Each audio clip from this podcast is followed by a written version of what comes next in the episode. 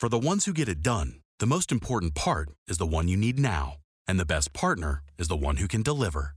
That's why millions of maintenance and repair pros trust Grainger, because we have professional grade supplies for every industry, even hard to find products. And we have same day pickup and next day delivery on most orders. But most importantly, we have an unwavering commitment to help keep you up and running. Call, clickgrainger.com, or just stop by. Grainger, for the ones who get it done. Star Wars 7 by 7 episode 1444 today. We're wrapping up the major part of our deep dive into the solo Star Wars story official guide, looking at stuff related to Kessel and Savareen. Punch it, Chewie. Hi, I'm Brian J. Jones, author of George Lucas' The Life, and you're listening to Star Wars 7 by 7 the only daily Star Wars podcast.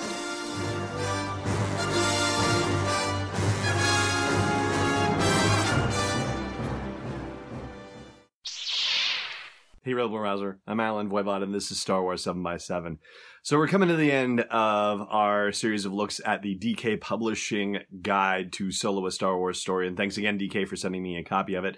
There are going to be a couple of larger topics that I'm going to be talking about in the coming week that are inspired by stuff from the official guide. But as far as the deep dive per se, this is going to be probably the last one, I believe. so let's just talk about some of the fun facts that will enhance your viewing potentially of Solo a Star Wars story. First of all, we know that the Pike Syndicate is the one in control of the spice mines of Kessel, and it turns out that Pike is the name not only of this criminal gang, but it's also the name of the species of alien that is a member of this gang. And they hail from the nearby planet of Oba Diah, O-B-A, and new word D-I-A-H, and that's actually something we're going to talk about in probably one of the wildest far out ideas about Star Wars that may have occurred to me. we'll be talking about that next week too. As far as the Wookiee that we meet on Kessel, and obviously we see a lot of Wookiees, but there's one in particular that Chewbacca has a quick bond with, and that guy's name or guy could be a guy, not sure from the official guide. I'm just, you know, I guess using the word guy colloquially. So it's Sagwa. And Sagwa is a Wookiee who had been uh, trying to protect other Wookiees on Kashyyyk from Imperial patrols and ended up getting himself thrown in the Spice Mines of Kessel for his troubles. And even now, it says in the official guide that he is trying to protect some of his weaker Wookiee compatriots from having some of the harsher duties. And I have to say, that was the moment when in Solo a Star Wars story, you know, when we're on Vandor and Chewbacca's talking about how he's looking for his, and Han's translating, he says, I'm not sure if it's tribe or family. And so that moment in the movie when they're running and Sagwa's trying to say, come on, Chewie, come on with us. And Chewie, you know, says goodbye to him, like gives him, you know, the forehead tap and then takes off with Han and Lando and the rest. Like, as I was sitting next to Brainstormer Lonnie in the movie, she went, "Oh!" Like because that's the moment where you see the difference between tribe and family, and so well played, Kasdans, for drawing out that particular divide. There's also a Gagoran kicking around the mines, name of Senna, and this is a thing where I wonder every so often, you know, they created the Gagoran for uh, Gigoran, excuse me, for Rogue One. That was that character Moroff that we never really saw very much of in the movie. I think maybe there was, you know, a little flash of something and there was more in the teaser and trailer footage and whatnot and behind the scenes footage. But I wonder to myself, like, hey, you know, we got this costume kicking around, like, and we need aliens kicking around. So why don't we throw somebody in the Gigoran costume and have him roaming around the mines? I wonder if that's just how the thought process works sometimes. It would be rather funny if it is actually that simple. But anyway, we've got a Gigoran in there as well. And then it appears that we've gotten a name for that giant creature that was chasing after the Falcon as they were making their run through the dangerous part of the Akkadese cluster, and that is a Summa Verminoth. Now, it's not said exactly that that is it. It just says that uh, the parts of the Akkadese cluster that are dangerous to go in are rumored to have giant creatures called Summa Verminoth. And so, you know, we're leaping to a conclusion as part of that. But that seems to be what that creature is called a Summa Verminoth. Wow. Okay. That's a good mouthful of a name for a giant creature. And you know what? The corrections department needs to chime in here because it's not the Akkadese cluster, it's the Akkadese maelstrom. So, yeah, there you go. And it's the Cicada cluster, cicada cluster. ah, Cicada, Ciclada cluster. There we go. Cyclada cluster. All right. Try saying it five times fast.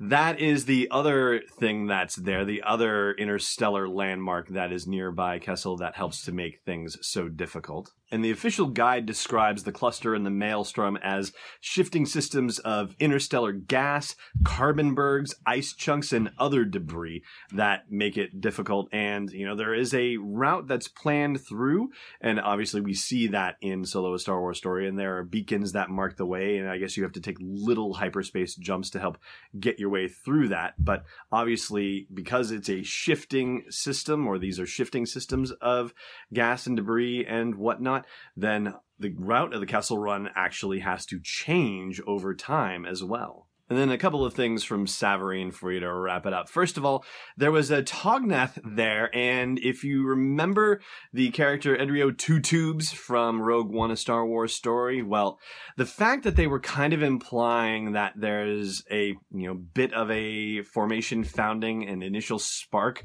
of a rebellion happening with Enfys Nest and the folks on Savareen, well, you know, it made me wonder if there was by chance, you know, any relation between that particular Tognath and Edrio Two Tubes or his eggmate Benthic. And turns out, at least according to the official guide, not. The character is only known as Tubes, and so, you know, that has to do with the tubes that he needs or she needs or it needs to breathe. But unfortunately, we don't have a full connection there. It would be interesting to see, but I guess just as a species, their world was taken over by the Empire, and so there is a species connection in that regard. And we have something called a shadow port being introduced, or at least the concept of a shadow port.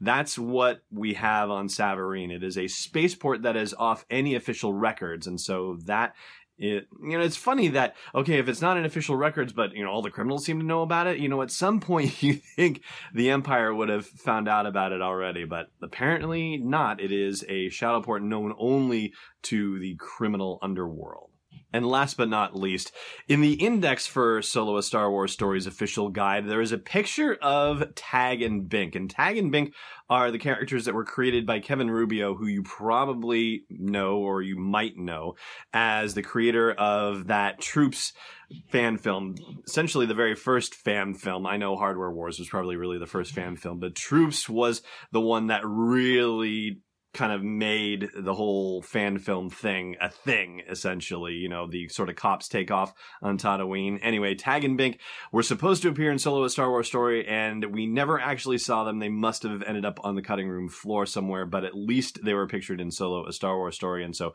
hopefully someday soon we'll find out a bit more about how they were supposed to appear and where in Solo. And that is going to do it for the show today. I'm going to take a quick break and then we'll do Last Jedi trivia when I come back. Stay tuned. Hey, Rebel Rouser. No sponsor on this episode today, so I just have a favor to ask instead. If you haven't done so already, please consider leaving a review for Star Wars 7x7 on your favorite podcast app. Not just a star rating, although I will say we are personally very proud of our near unanimous 5 star rating on iTunes. No, I just mean a thoughtful sentence or two about what you like about the podcast, or how happy you are that it's part of your daily routine. And more reviews means better visibility, which means more people get to share in a daily dose of Star Wars joy, and you want that, don't you? Of course you do. So please leave a review on your favorite podcast app today. I thank you, and the Star Wars 7x7 podcast thanks you. Welcome back. All right, last time I asked you where General Hux wanted to take the call from Snoke, and that was in his quarters. And today's question for you what does General Hux say before Snoke drops him to the floor? And that will do it for the podcast today. Thank you so much for listening, as always, and may the force be with you wherever in the world you may be.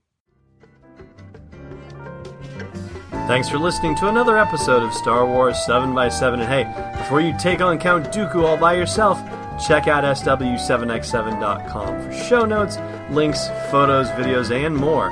And we'll be able to do even more with the show for you with your support at patreon.com slash SW7x7. It's not a crazy spinning alien of unknown origin, it's Destiny Unleashed.